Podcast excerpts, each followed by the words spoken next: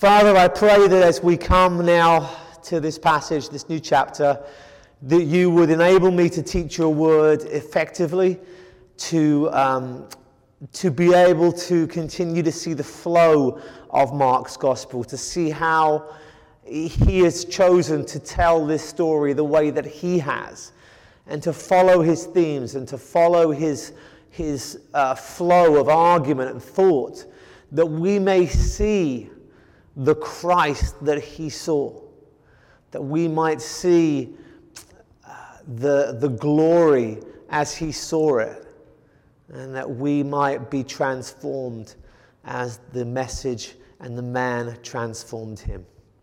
Amen. Okay, well, we've got a couple of short little sections coming up, and this, this week and next. Um, in, all, if you're interested, we'll, we just got a few verses this week. We're going to be talking more about the sending out of the 12 next time. John the Baptist is going to be dead for us the week after that. And then we come to the feeding of the 5,000, which is very intriguing because of how different it is in other gospel accounts.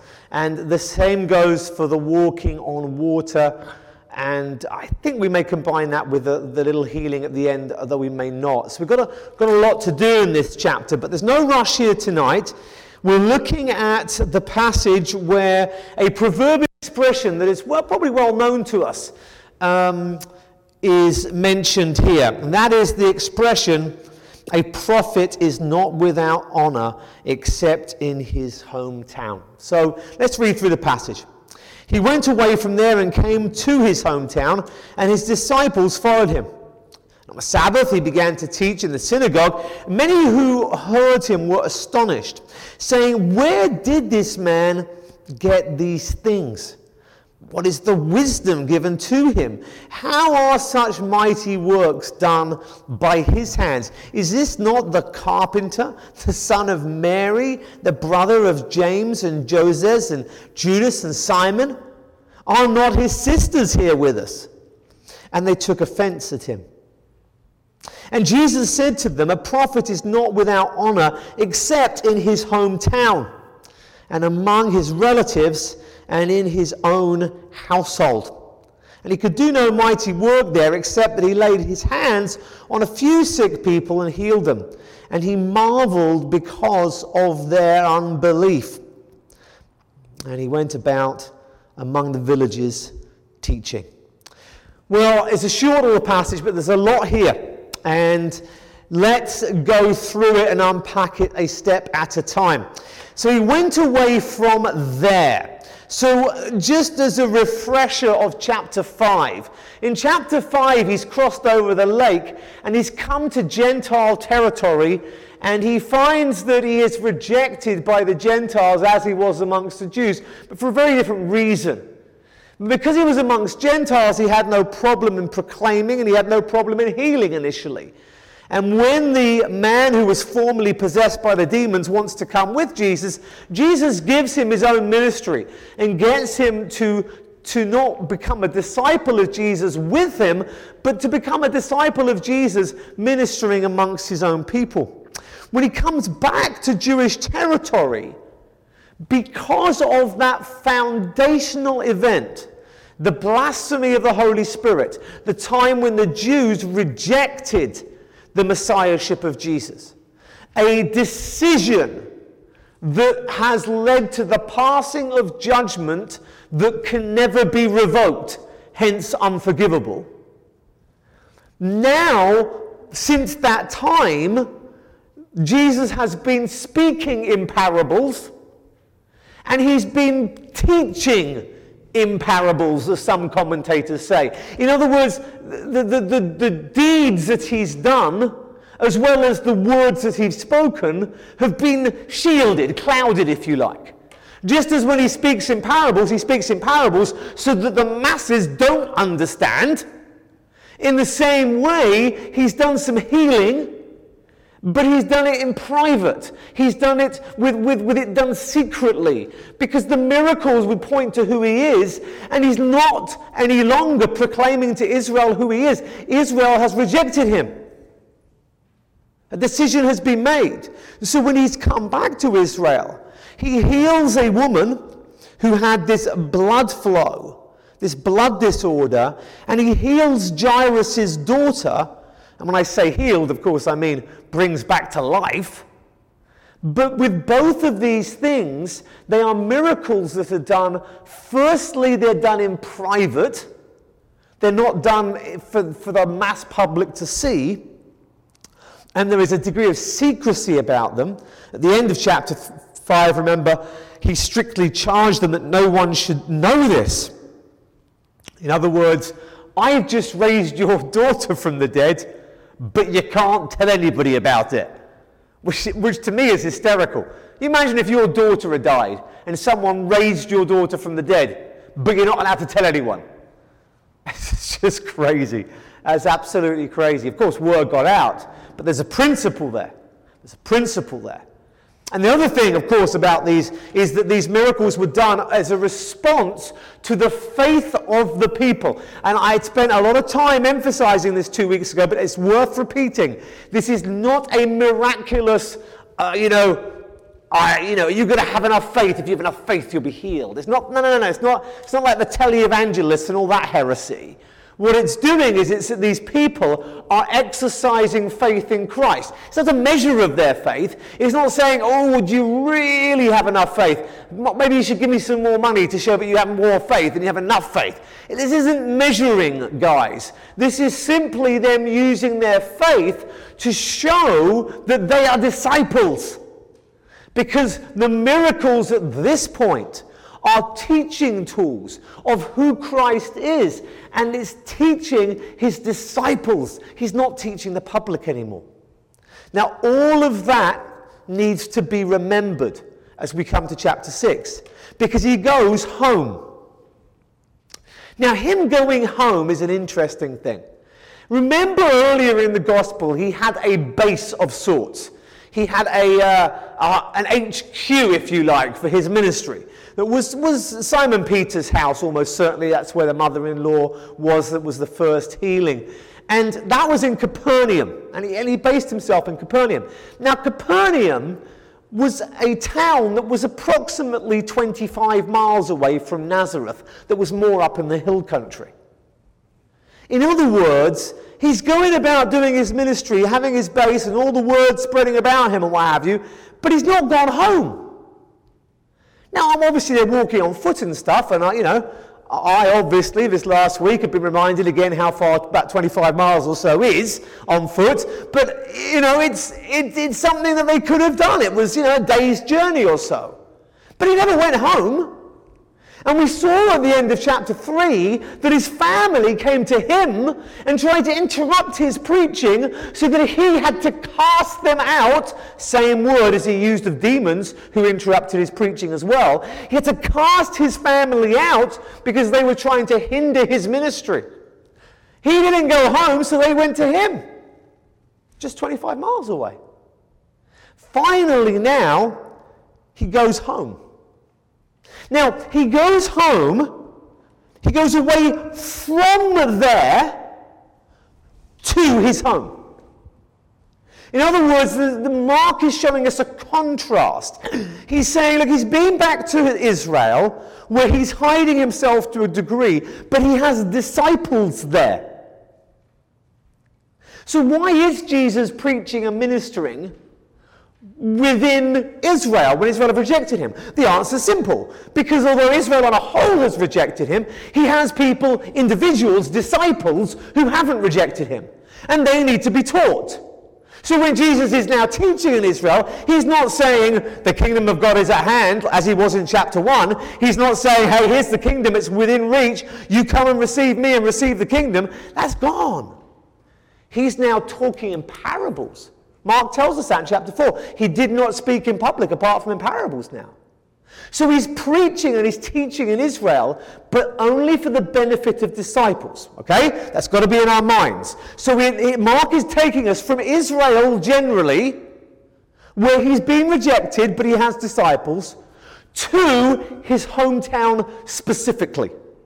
That's the change. That's the contrast that Mark is showing us. And he comes to this hometown And his disciples followed him. That's a, that's a little aside at the edge, but it's an important one because remember, everything he's doing is he's, he's teaching his disciples. Every lesson, everything that happens, good and bad, is there as a lesson for his disciples. He's told us this. Mark's told us this. He's teaching his disciples. He's training his disciples now.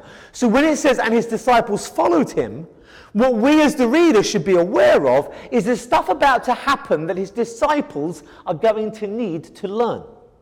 That's important. So, on the Sabbath, he began to teach in the synagogue.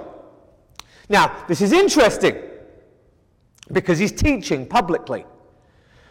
This should not suggest in any way, shape, or form he's changed his policy about Israel because we've been told that when he teaches from now on, he's going to be teaching in parables. So there's no reason to think there's any change. There's nothing in the text to suggest there's a change. Therefore, we can conclude quite safely and happily that when he goes in the synagogue to teach, he's basically teaching in parables.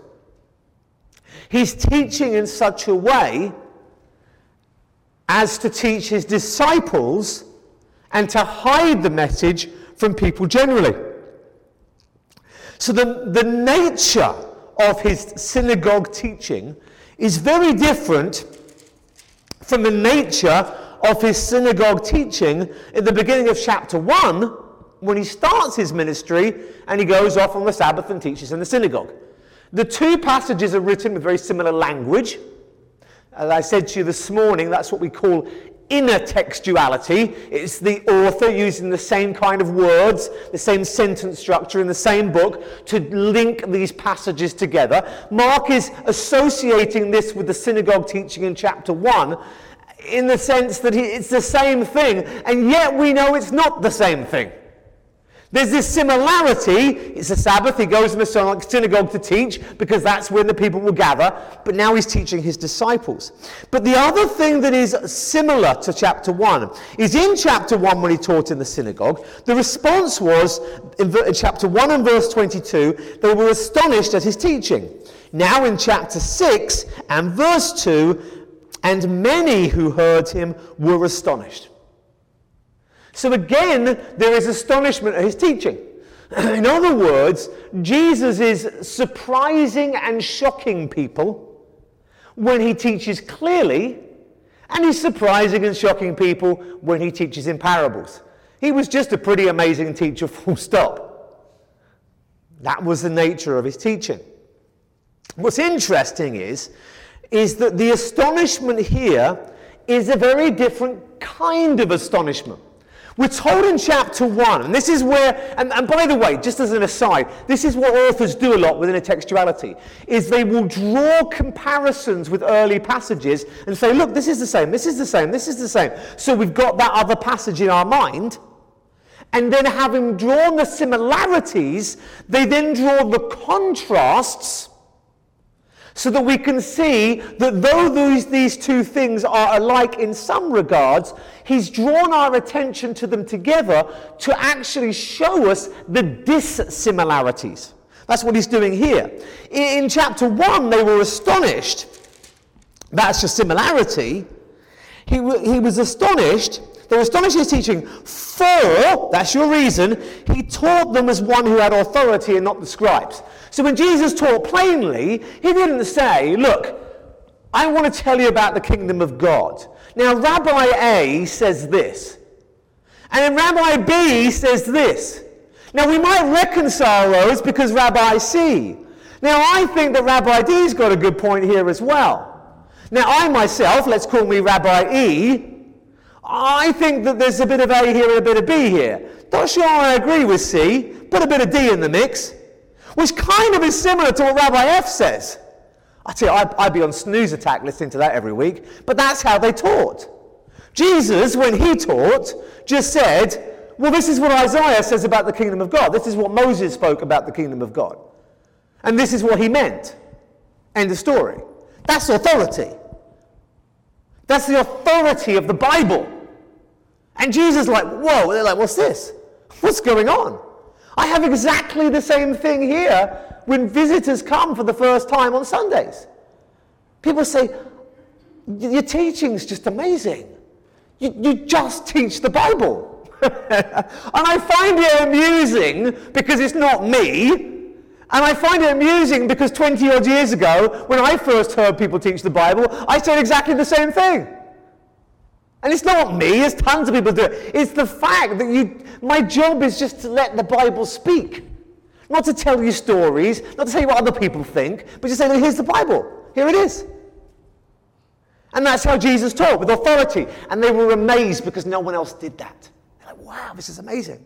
Now, here in chapter 6, the similarity is the astonishment. These people are astonished at what Jesus is saying. But the teaching is different, we know that. But now the reason for the astonishment, that's your main reason of dissimilarity. Let's have a look. They were astonished, saying, Where did this man get these things? What is the wisdom given to him? And how are such mighty works done by his hands? Is this not the carpenter, the son of Mary, brother of James and Joses and Judas and Simon? Are not his sisters with us? And they took offense at him. So the reason for astonishment is completely different. There's a whole bunch of questions that they ask in response, and this, these questions are expressing why they're astonished. Okay? Let's go through them. Where did the man, where did this man, and that's almost a derogatory term. I mean, so and so can get wisdom and so and so can get wisdom, right? Now, we, we know that Joe's son or, or, or, or Ben's son, we know that these people have been to rabbinical school.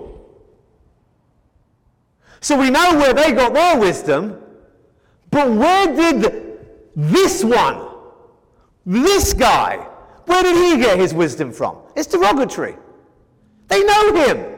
Look, this is a small town, right?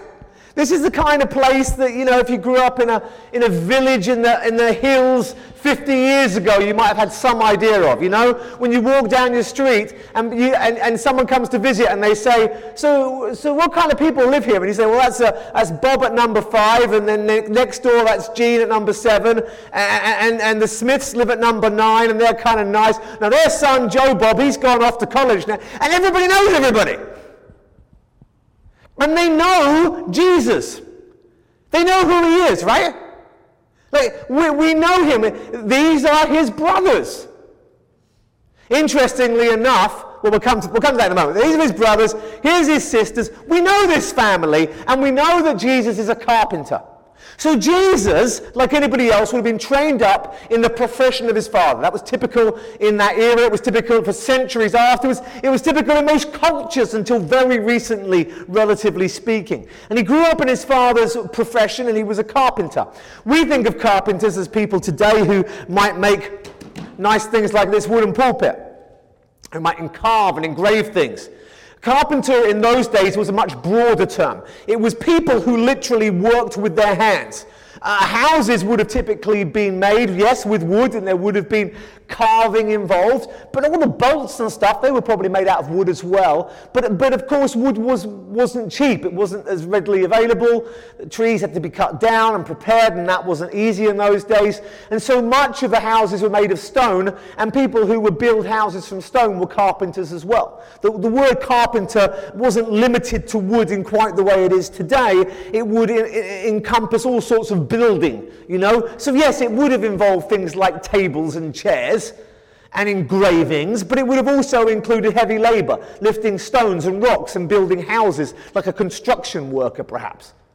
So the carpenter was quite a broader term than we would use it today, and that's worth remembering.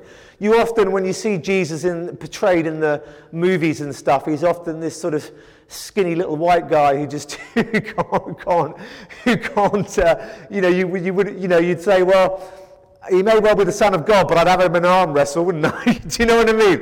But he probably would have been quite butch. I mean, he's lifting heavy rocks and stuff and building and would have been quite a, a strong guy.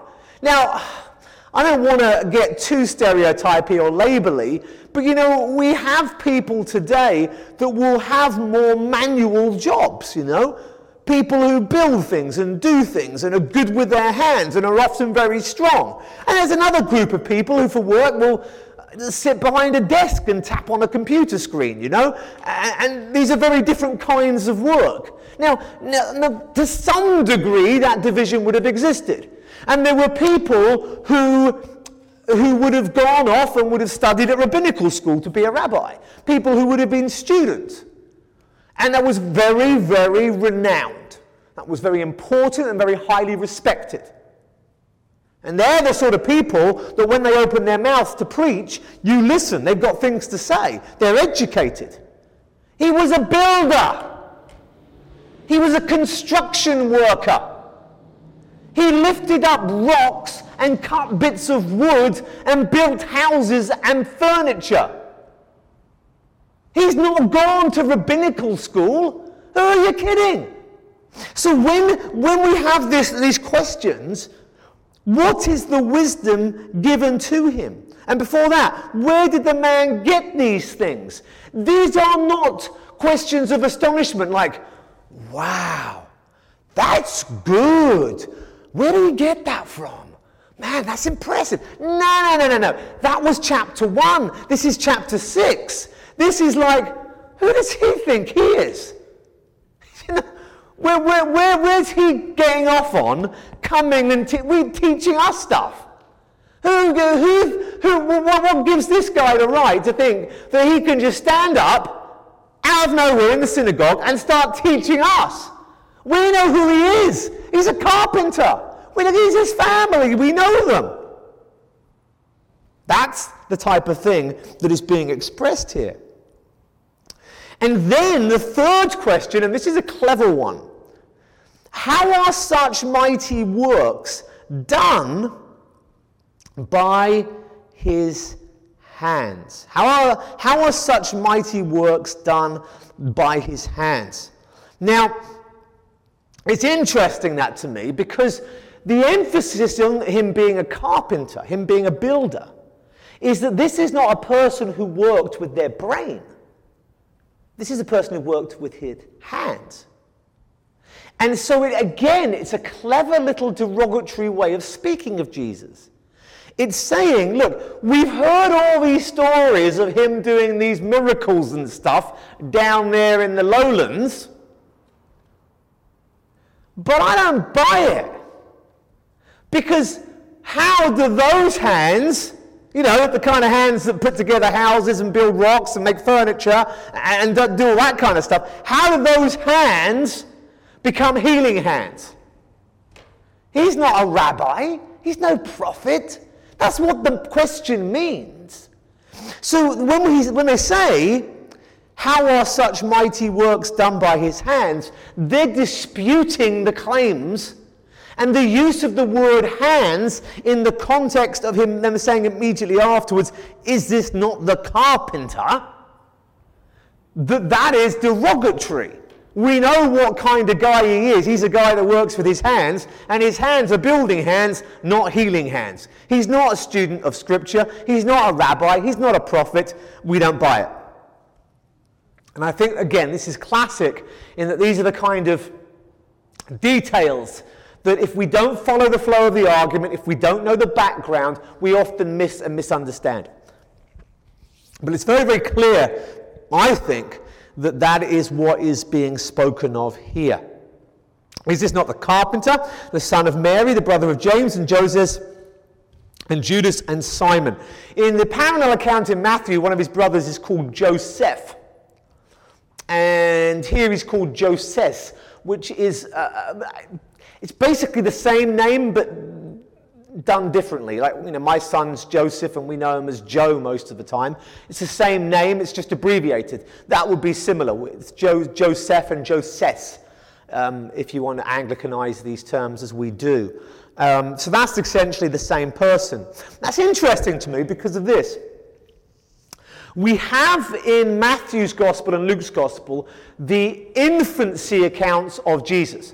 John and Mark um, don't teach us about the, the birth and the infancy of Christ in any way, shape, or form. They start off with an adult Jesus.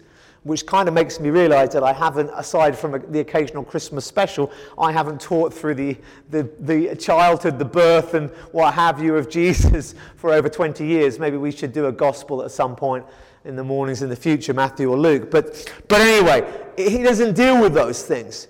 But in those accounts, we know of Joseph being his earthly father, not genetically related but uh, his adopted father, if you like, who raised him. His father was a carpenter. We have that told to us elsewhere, and Jesus has followed in that trade. What's interesting is, is that um, the name Joseph, being the same name as the father, is very common in America. You often hear today have children who are named, particularly firstborn sons, named after their father. It's a very common thing here, but it wasn't in those days. It was very rare. And certainly it wasn't typically done when the father was alive. And um, it's interesting to me that Matthew, who has an infancy account, has him called Joseph, the linkage there with the father, whereas here with Mark it's Joses, which is a different form of the same name. And I'm just thinking in terms of where is Joseph? What happened to him? Now, most scholars think that Joseph probably died before the adult ministry of Jesus. And there's certainly some clues here in that regard. He's known here as the son of Mary, not the son of Joseph. We'll talk about that again in a moment. But the family is known around the mother, and that's certainly a clue. Um, Joses is now. Uh, has a, a, slightly different name, so there's not a connection with the Father. And there's certainly no indication here that the Father is alive in any way, shape, or form. And uh, that's interesting for, for a few reasons. Firstly, it shows that Jesus, at the time of his younger years, you know, he was about 30 or so when, when he came to public ministry we saw the start of his public ministry with the Holy Spirit coming upon him and remaining in him, and him being empowered to do this ministry. And, and I'll, I'll come back to that again in a minute. But until that point, he probably, from about 13 or 14 years of age, was working with his father. It seems as if his father may have died quite young, relatively speaking. I mean, Jesus certainly was able to do the work, but it may be that Jesus, as a teenager, was supporting his family. We know he's the firstborn. There are other kids now as, as well. So it is perfectly possible and highly likely and probable that Joseph died leaving a widow with a young, large, I mean, he's got lots of brothers here and sisters as well, family and the onus of the burden of providing for that family would have fell onto Jesus' shoulders. He had the most important ministry of any person in the history of the world. And yet, for the bulk of his life, he was making sure that his family got by. That's really interesting. Really interesting. The other thing that's interesting from this is that he has here his brothers James, Joses, Judas, and Simon. James and Judas are the James and the Jude who ended up writing books of scripture. James, his brother, again, we know his family don't believe in him during the gospel accounts, but we know that post resurrection that they did. And James became pretty much the leader of the Christian church in the early days. There's a lot of evidence for that. It's interesting because as Protestants, we shy away from there being a single leader of the church. Catholics like to have Peter as the main leader of the church, but all the historical evidence suggests that we're both wrong, that there was a main leader of the church, and it was actually James. We should teach James sometime. That's a good book. Anyways, so, so James and Jude not only went on to uh, to believe in him, they went on to be, have very significant ministries. But we have one, two, three, four named brothers and sisters here as well who are unnamed, which is interesting in that that will be more typical not to name them, which makes the phrase son of Mary a little bit more unusual. I'm going to come back to that. But here we've got sisters plural, we've got at least six other children. So the Catholic concept of the perpetual virginity of Mary is utter rubbish. Mary went on to, to no longer be a virgin. She was a virgin when she conceived Jesus. Joseph decided, under the guidance of the Holy Spirit, that she should remain that way right the way through to the birth of Christ. But after that, they had six other kids.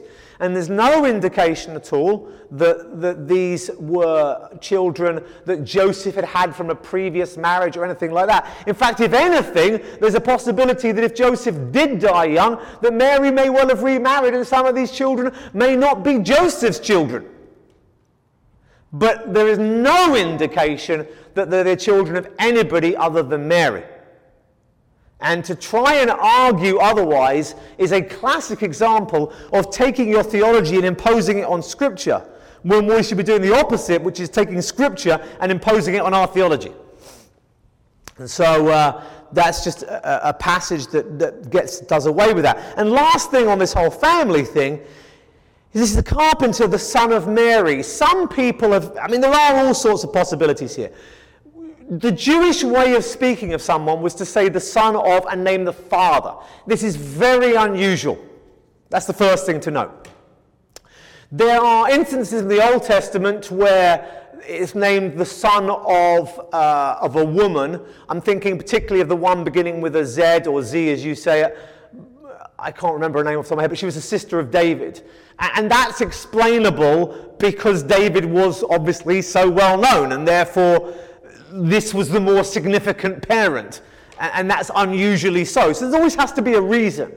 There are two possible reasons here for uh, the son of Mary and personally, I think there's a bit of both. I don't think you have to choose between them. One we've already mentioned, which is Joseph being dead and being dead for a fairly long period of time. Therefore, this is just the family that Mary raises.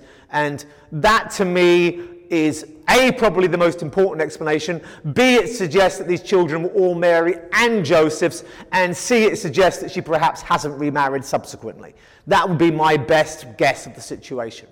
Some people think that there is an implication here that Jesus, being the son of Mary, is implying that with this myth, as they saw it, of a virgin birth, which of course they didn't believe, was basically just a really lame cover story for somebody getting pregnant out of wedlock. In other words, they're saying that Jesus was, you know, conceived out of wedlock, which would be a huge shame of that era. Not so much today, obviously, but back then it would have socially been a huge thing. And there may well be a dig here in saying, Who are you standing up in a synagogue and preaching when you're an illegitimate child? Not much of a heritage for that, is there? Now, I think that I look at this passage, is that what's being communicated? Perhaps, perhaps not, maybe a little bit. I think at the very least there's maybe a hint of it. You know how sometimes people will have a dig at you, but put it in a way in which, you know, oh no, I didn't mean that, I was meaning this, you know. Maybe a little bit of that going on. But it's interesting to note nonetheless. So, all of their responses here are responses that, when we understand the context, that are negative concerning Jesus. So, exactly like chapter 1, he gets up in a synagogue and he preaches. Exactly like chapter 1, people are astounded. But the situation otherwise is completely different. In chapter 1, he's preaching clearly. In chapter 6, he's preaching in parables. And in chapter 1, they're astounded because of the content of his preaching. And in chapter 6, they're astounded because who the heck are you to come and teach us? To summarize. And this is why, at the end of verse 3, they took offense at him. Now, I missed this completely, for which I apologize in chapter 4. Chapter 4, we had the parables, and we had the parables specifically of uh, the sower, the seeds. And in that parable, um, I missed the first use of a very important Greek, Greek word, scandalon. And scandalon is a word that is typically translated offense. And I missed it because I've been neglecting looking at the Greek as much as I should, and I apologize for that. And in my translation here, verse 17 of chapter 4 is talking about those who have uh, the seeds that have been sown on rocky ground. They hear the word and they immediately receive it with joy. And so we have people who hear the gospel, hear the preaching of the kingdom, and they go, woohoo, this is great, but they're not really saved. The way you see that they're not saved is because they have no root and they endure for a while, but then what happens is tribulations and trials comes along. And those trials basically test them and they're like, nope, didn't want this, I'm out of here. And it shows that they were never saved to begin with. And it says in verse 17, when tribulation or persecution arises on account of the world, the word, the word rather, sorry, immediately they fall away. Now that's my ESV. They fall away. But literally in the Greek it says, immediately they're offended. Scandalon. They're offended. And that's how I missed it. I apologize for that. But it's interesting because in Mark, of course, we've got that word immediately. Remember immediately? Hashtag boom, camera move. It's like, here we go, here we go, and camera pans and focus. Boom. They're offended. That's the point. They're offended. It's like he's telling the story, telling the story, he's telling the story, and boom, they're offended. That's the whole point. So here you are, these people hear the gospel. Ah, oh, gospel, that sounds great. And Jesus, he sounds great. This Messiah thing, kingdom of God, oh, I'm all about that. Trials, temptation, persecution, troubles. Whoa, I'm offended by that. I don't want this kind of hassle. I'm out of here. They're offended. They don't receive the gospel in salvation because they only want the good and not the bad. They are the sort of people who were never saved but hang around churches. They're the people that like to read Joel Osteen. They're the people who like to have their best life now, but don't particularly care for having anything other than a good life right now. That's those kind of people. You see plenty of churches that are built today for people like that. They're what we call goat sheds. No sheep in them, just the goats. And the reason I bring all this to your attention is simply that the word offense, scandalon, is a word that Mark is going to use a lot. Chapter 4, verse 17 was the first usage of it. I've now pulled back and shown you. And now this is our second use of it. He uses it a total of eight times, and every single time he uses it, and I will remember to bring it to your attention in the, the next six, but every time he uses it, he always uses it in the same context. It's the context of people who respond in such a way that prevents them from receiving the gospel message. So it's not just a case of, oh, I'm offended by that, I struggle with that, but I believe anyway. No, no, no, no, no. This isn't Peter saying, God, Lord, we're offended as well, but where else do we go? You have the words of eternal life. That's not scandalon. It's not that kind of offense. It's the kind of offense that causes a person to not believe. Consistently, Mark uses it that way. That's why it's important. So, what we're saying here is these people have responded to the teaching and they're astounded by his teaching, but they're astounded in the sense that who the heck is this guy? And the very fact of who he is offends them. And so they won't receive that gospel message. Now, that brings us to the point of the whole passage.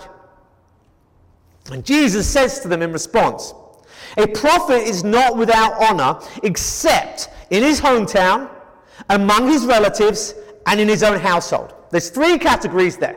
Okay? So the first point is this a prophet's not without honor. So if you have a genuine prophet, and obviously we don't have prophets today, Ephesians 2.20.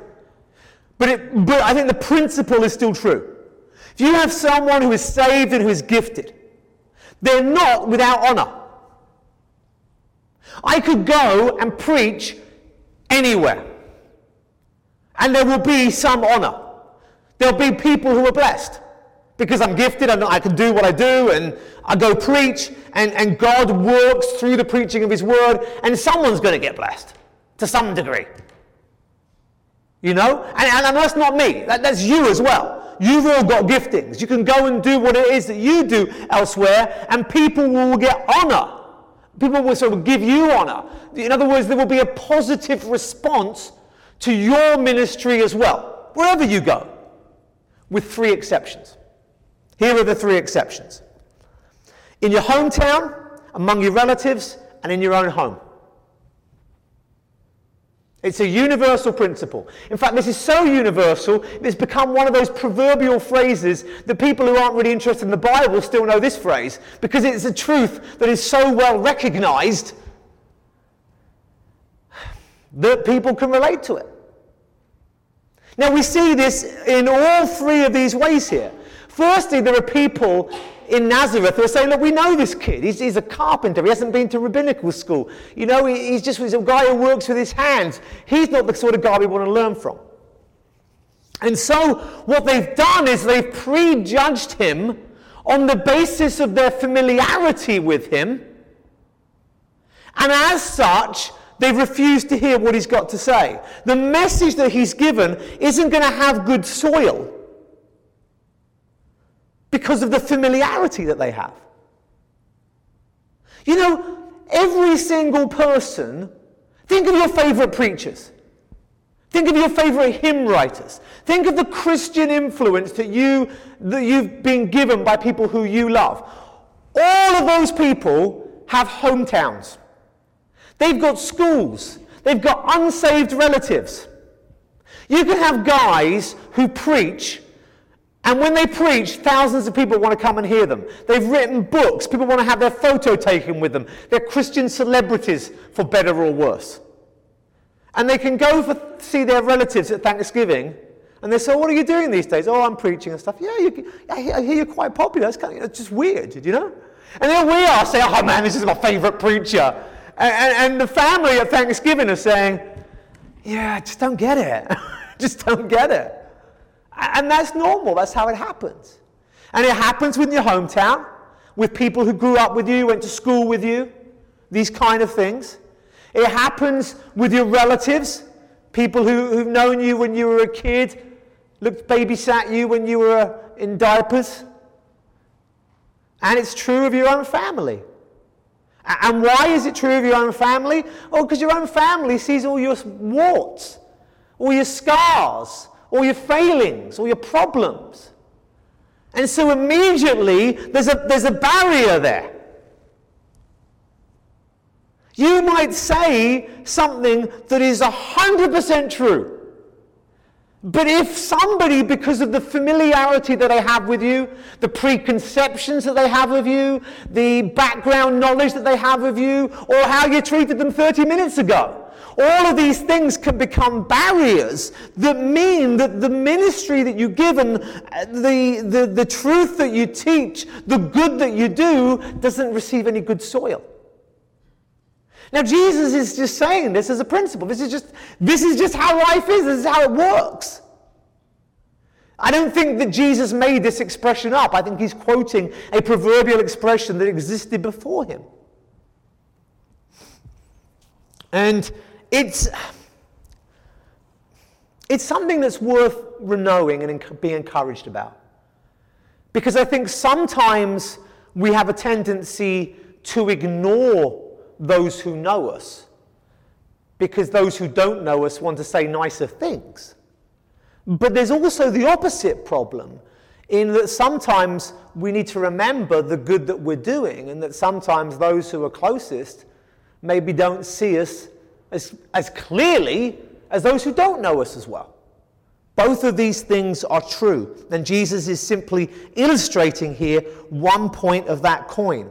This would be a good sermon to preach, maybe sort of at the beginning of, of November or the end of October, just to prep you all before you all go to hang out with families at Thanksgiving. Just a chance to remind you, you know what? You, you, you may get nothing this week but frustration. You may have nothing but you know, quizzical looks and people thinking lowly of you. You know, we all know this, you know. You know, I know with my, my parents, you know, it, it's hard for them to see me as anything other than a teenager still. You know, and as my kids get older, I know I'm going to have the same problem. It's just a reminder we don't want to be on the wrong side of this in either sense. Now, with that principle in place, I want to show you something that's quite astonishing. Quite astonishing. Mark, let's take a step back. John, as a gospel writer, is the gospel writer that most clearly shines light on the deity of Jesus Christ. The fact that though this is a man, he is God in human form. Luke, the physician, the historian, appropriately enough, is the one that, though he recognizes the deity of Christ very sufficiently well, very clearly, he more than anybody else shows us the Jesus who gets tired and weary and upset and, and the humanity of Christ. Mark does a really good balance between the two. We've seen earlier how when. Um, Mark tells us about Jesus calming the storm in the Sea of Galilee and, and how these experienced fishermen all thought they were going to die, that, that what he's doing there is he's giving them a practical lesson from some of the Psalms, Psalm 107 in particular, um, Psalm, uh, Psalm 89, um, some uh, passages in Isaiah and Job, and, and just this whole parallel of here is this tumult, it's like a stormy sea. Where is God? He's left us, He's deserted us. Why are you sleeping, God? Wake up and rescue your people, O God. We are all about to be drowned by the waves. And then here we have this story, and it is literally being fulfilled. And Jesus is asleep on the boat to show us that He is God. That just as God was asleep when the Jews cried out to Him, to wake, O God. In the same way, Jesus was asleep because he is God and he's the one they need to cry out to in their storms. He was teaching the deity of Christ most magnificently. And here in chapter 6, we see the bare humanity of Christ. Now, I take a view that is not a mainstream view. We all of us believe in what we call theologically the kenosis. The kenosis is the emptying of Christ. The passage for this is one that we're actually going to be doing within a few months. When we hit Philippians after Philemon on Sunday mornings, we'll get to Philippians chapter 2, and it talks about the emptying of Christ and how he emptied himself. And there's huge debate over what does that actually mean? We all agree that when he came as a man, he was still fully God. But to what degree did he empty himself? Now, I take a, a, more minor view. I take the view that when he was here on earth, he functioned as a man. He was God, he was fully God, but he operated out of his human nature. And the, the, all the little Catholic and apocryphal stories of Jesus as a child, you know, taking dead birds and bringing, bringing them back to life, it's all rubbish. It's people making up stories they think should have happened. There's no indication in the Bible that he did anything other than operate out of a normal human brain capacity and learning. He had the advantage of his father speaking to him directly and instructing him and by the way, that's the answer to the question here. How does he know so much? Well, that's how he knows. We hear that from Luke's gospel. But, but aside from that, he's just operating as humanity. And then what happens at his baptism is the Father gives him the Holy Spirit, and he, yes, he is God, but not as God. As a man, a human, empowered by the Holy Spirit, he does the things that he does. That's my view. And I take that view because it becomes very clear, and everybody has to agree on this, that there are certain attributes of God that Jesus seems to have put aside. God is omnipresent, He's everywhere it is hard for us to understand in that, you know, God is here, God is there, God is around us, God is everywhere. And yet, God is specifically by His Holy Spirit, Spirit within us in a distinct sense. It's difficult for us, but we understand that in a different sense, he's everywhere, right? Jesus was born. One place, one time, one point in history. He lived and moved, and generally speaking, other than when God intervened for miracles, he was working under the normal physics that any other human being had to operate under. He didn't, when he traveled from one town to another on a hot day, he sweated and had to rehydrate. His feet got tired and dirty and dusty. Walking on water was the exception, not the norm. Right? So he wasn't omnipresent. In his deity, he was. Uh, Colossians chapter 1, as we saw this morning, he's holding the whole universe together in his deity, but in his humanity, he's not omnipresent. Now, what we're going to see also, we know this, that the coming of the Son of Man, him coming back, Jesus says that the time of his coming that the Father knows, but not the angels in heaven, and not even Jesus himself knew when he was coming back. So he wasn't omniscient either. He didn't know everything. You see, but Jesus knew people's hearts. Sure, he knew people's hearts. He was empowered by the Holy Spirit to do so at certain times. But yet, omniscience wasn't something like omnipresence, though he had it in his deity, that he carried about in his humanity, humanity day to day. And I would also argue that his omnipotence that he had within his deity is not something he had in his humanity. He had to say, I'm only going to do what the Father allows me to do, what the Father's will is for me to do. He wasn't able to do anything. We're going to see that his lack of omniscience and his lack of omnipotence in this passage right now. Have a look. In verse uh, 5, he could do no mighty work there. Just, there's an except clause coming, but let's leave that for a minute. Let's just take a breath and let's just take the text at face value.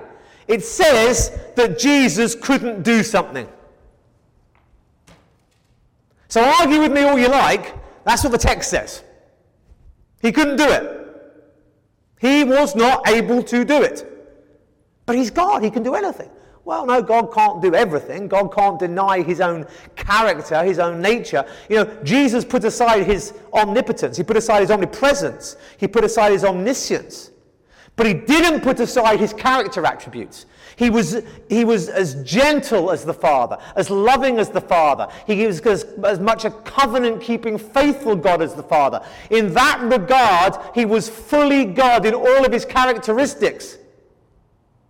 But it was the, the omnipotence, the omniscience, these things that were put aside, I believe, at the kenosis. And so Jesus is not able to do something. What's he not able to do? Well, he's not able to do any mighty work there except that he laid his hands on a few sick people and healed them. And he marveled because of their unbelief. That's your omniscience. Very, very interesting. The word marvel or astonish is a word, again, this is our intertextuality, it's a word that Mark uses again and again and again. Jesus preaches, they're astonished. We've just seen how in this chapter already, the people are astonished at Jesus' teaching, which drew the connection with chapter 1 when he went to a synagogue, and they're astonished at his teaching. Yeah, we saw that, that connection, right? Now we're seeing the same connection. There is astonishment by the people, but now Jesus is astonished. You take that at face value, and he's, it's like Jesus is saying, Wow, I did not expect that. Someone who's omniscient, I, I just don't see that coming from them. He, I think he's put that aside. Now, there are only two times in the Gospels that this word is used of Jesus. Once is here, and he's astonished at the unbelief of the Jews. The other time, he's astonished at the belief of the Gentiles. I, I think this, is, this fascinates me because Paul says that the coming of the Jew and Gentile together into one church was a mystery. The Old Testament didn't reveal it. God revealed it to Paul. The head of that church is living at a time when it's still a mystery, and, and it's almost as if he doesn't fully get it himself yet. Isn't that bizarre? Really strange. So Jesus has been schooled on the Old Testament. He's been taught what the Old Testament means. But the coming of Jew and Gentile together into one body wasn't taught in the Old Testament. It was a later revelation.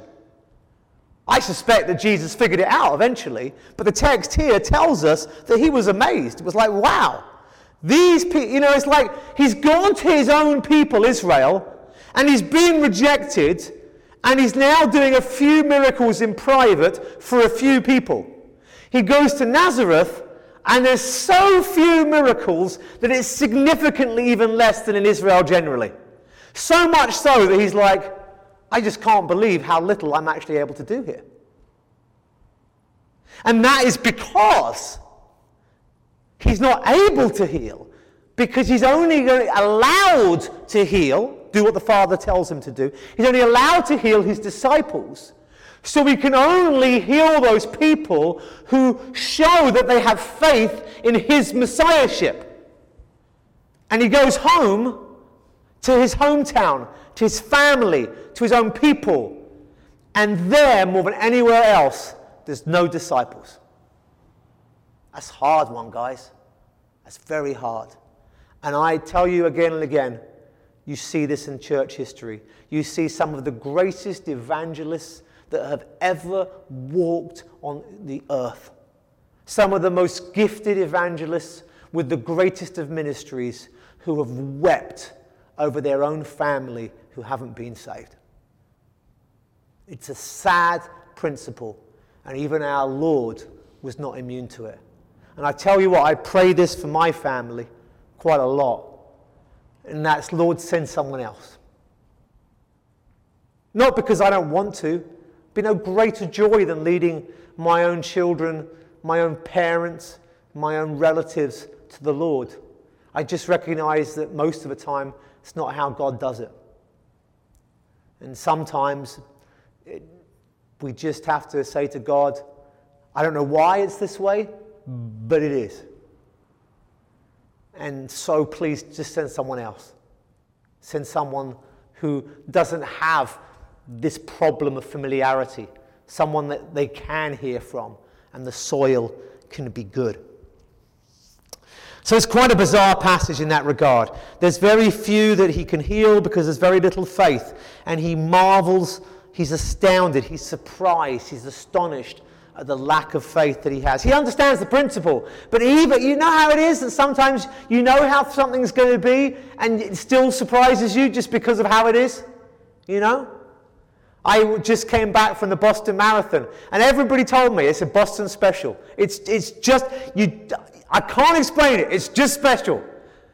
I had somebody the other week, so I just don't get this whole Boston. Everyone goes on about it. He says, you know, it, you know, the course is a, it's a net downhill, it's, it's point to point, it's not a great course, you know, and there's, there's loads of big city marathons and they're all well supported. I, I just, I don't get what the attraction is. And I replied to him afterwards, I said, you just have to go and then you'll find out. And everybody told me, this is going to be special. And I knew it was going to be special. I was excited because I knew it was going to be. I, I, I just didn't know until I got there just how special it was. It was, it was special, special. I was astounded. I expected it to be special, but I was still astounded. And that was a positive. This is a negative, but it's the same principle. Jesus knows that a prophet isn't received. He, he, he's not going to get the honor he should have when there is that familiarity from his own family, from his relatives, extended family, and from his, his, his, his home region. And yet, such, to such an extent, it was true that it even amazed him. That's how it was. One last little thing on this passage before we move on and we finish up, and that is this. He laid his hands on them. There is so much misinformation about laying on of hands, particularly in the charismatic wing of the church.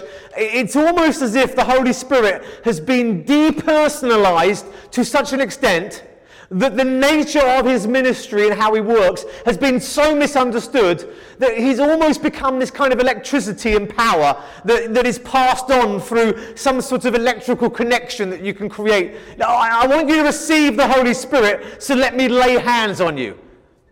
Totally alien to the New Testament. Totally alien to the Bible. First of all, if you're a Christian, you have the Holy Spirit, and you can't have any more or any less of Him. You have Him. Full stop. So that, that's just not possible. Secondly, when people lay hands on people in the Bible, it seems to communicate one thing and one thing only. And that is the passing on of authority, the authorizing of something. So when somebody is made a leader, then typically, when they're anointed as a leader or something like that, there is the laying on of hands. And that is a recognition. If I ever appointed another uh, pastor in this church or, or a deacon, of a deacon in this church, then, then I would definitely lay hands on. I don't think there's anything mystical or magical about it, but it's a statement. It's me with the authority that I have saying, I recognize the gifting of this person, and I, with my authority, give the authority that I have to this person so that they might have authority. I, I, like, I would like the idea uh, when I, uh, I get around to marrying somebody here that I might do the same thing. That when I say, you know, with the authority that's given to me by God, and hopefully by that point, if I can get my, my stuff sorted out, by the state of California as well, I now pronounce you and I want to lay hands on them. Because I, as the person marrying them, have the authority to make this statement. Are you with me? That's what the laying on of hands is about. It's about authority, the passing on of authority, the recognition with that authority. And here, Jesus is laying hands on them, and what he's doing is he's acknowledging, I recognize your faith. You're one of mine. You're a disciple. So I'm acknowledging that. My authority is recognizing your state, your status, and you get to be healed. And that is what I believe is going on here. And so, what he does is in that isolated area with very, very, very little fruit, he nevertheless goes about the village's teaching. And that's our last little point and our last little lesson. Jesus had a mission. His mission is teach and train disciples. And if the disciples lived in remote hillside villages, and if there were very, very few of them, they still needed training. There are pastors and preachers who are magnificent at their job, and everybody knows it. And people at their church put out YouTube clips, and thousands of people come to their church and people buy their books, and people invite them to conferences, and people attend the conferences because they're speaking. And that's wonderful that people get to hear such good preaching. I have no problem with that. But there are also preachers and pastors and teachers who do an equally good job, and you and I will never hear of them. And they minister away somewhere in some small country town somewhere, maybe in a farming community, and maybe 10 or 12 people go to their church and they faithfully serve them. And when the day comes when the celebrity pastor and the farming pastor come and meet their God, they will be rewarded for the same thing their faithfulness to the ministry that they were given. Simple as that. The faithfulness to the ministry they were given. Jesus has got three years of ministry. He spent most of his life providing for his mother and his siblings. He's not got a lot of time. And here he is in the hillside of Nazareth, going from village to village, just being shocked at how few disciples they are, there are. But he's ministering to them anyway. It's a great lesson for us all. But it leads to something else, which is the recognition that there are too many villages and not enough time. And so the disciples that he chose earlier to send out, now he gets to send them out. And that's what we're going to be studying next time. Let's pray. Father, we thank you for your word and we thank you for this, wow, this magnificent passage. Just a few verses, but so much there. May we be encouraged by the faithfulness of Christ under difficult circumstances and with little fruit. May we be found to be faithful in our ministry and may we not be discouraged if familiarity prevents there from being fruit. The same was true of our Lord. And so, Lord, we thank you for this encouragement. We thank you for this passage, Lord, and we, we are eager to come again and before your word next time and see where Mark takes us next. And we thank you for this book. And we thank you for your word. And we thank you for your faithfulness in teaching us through it. Amen.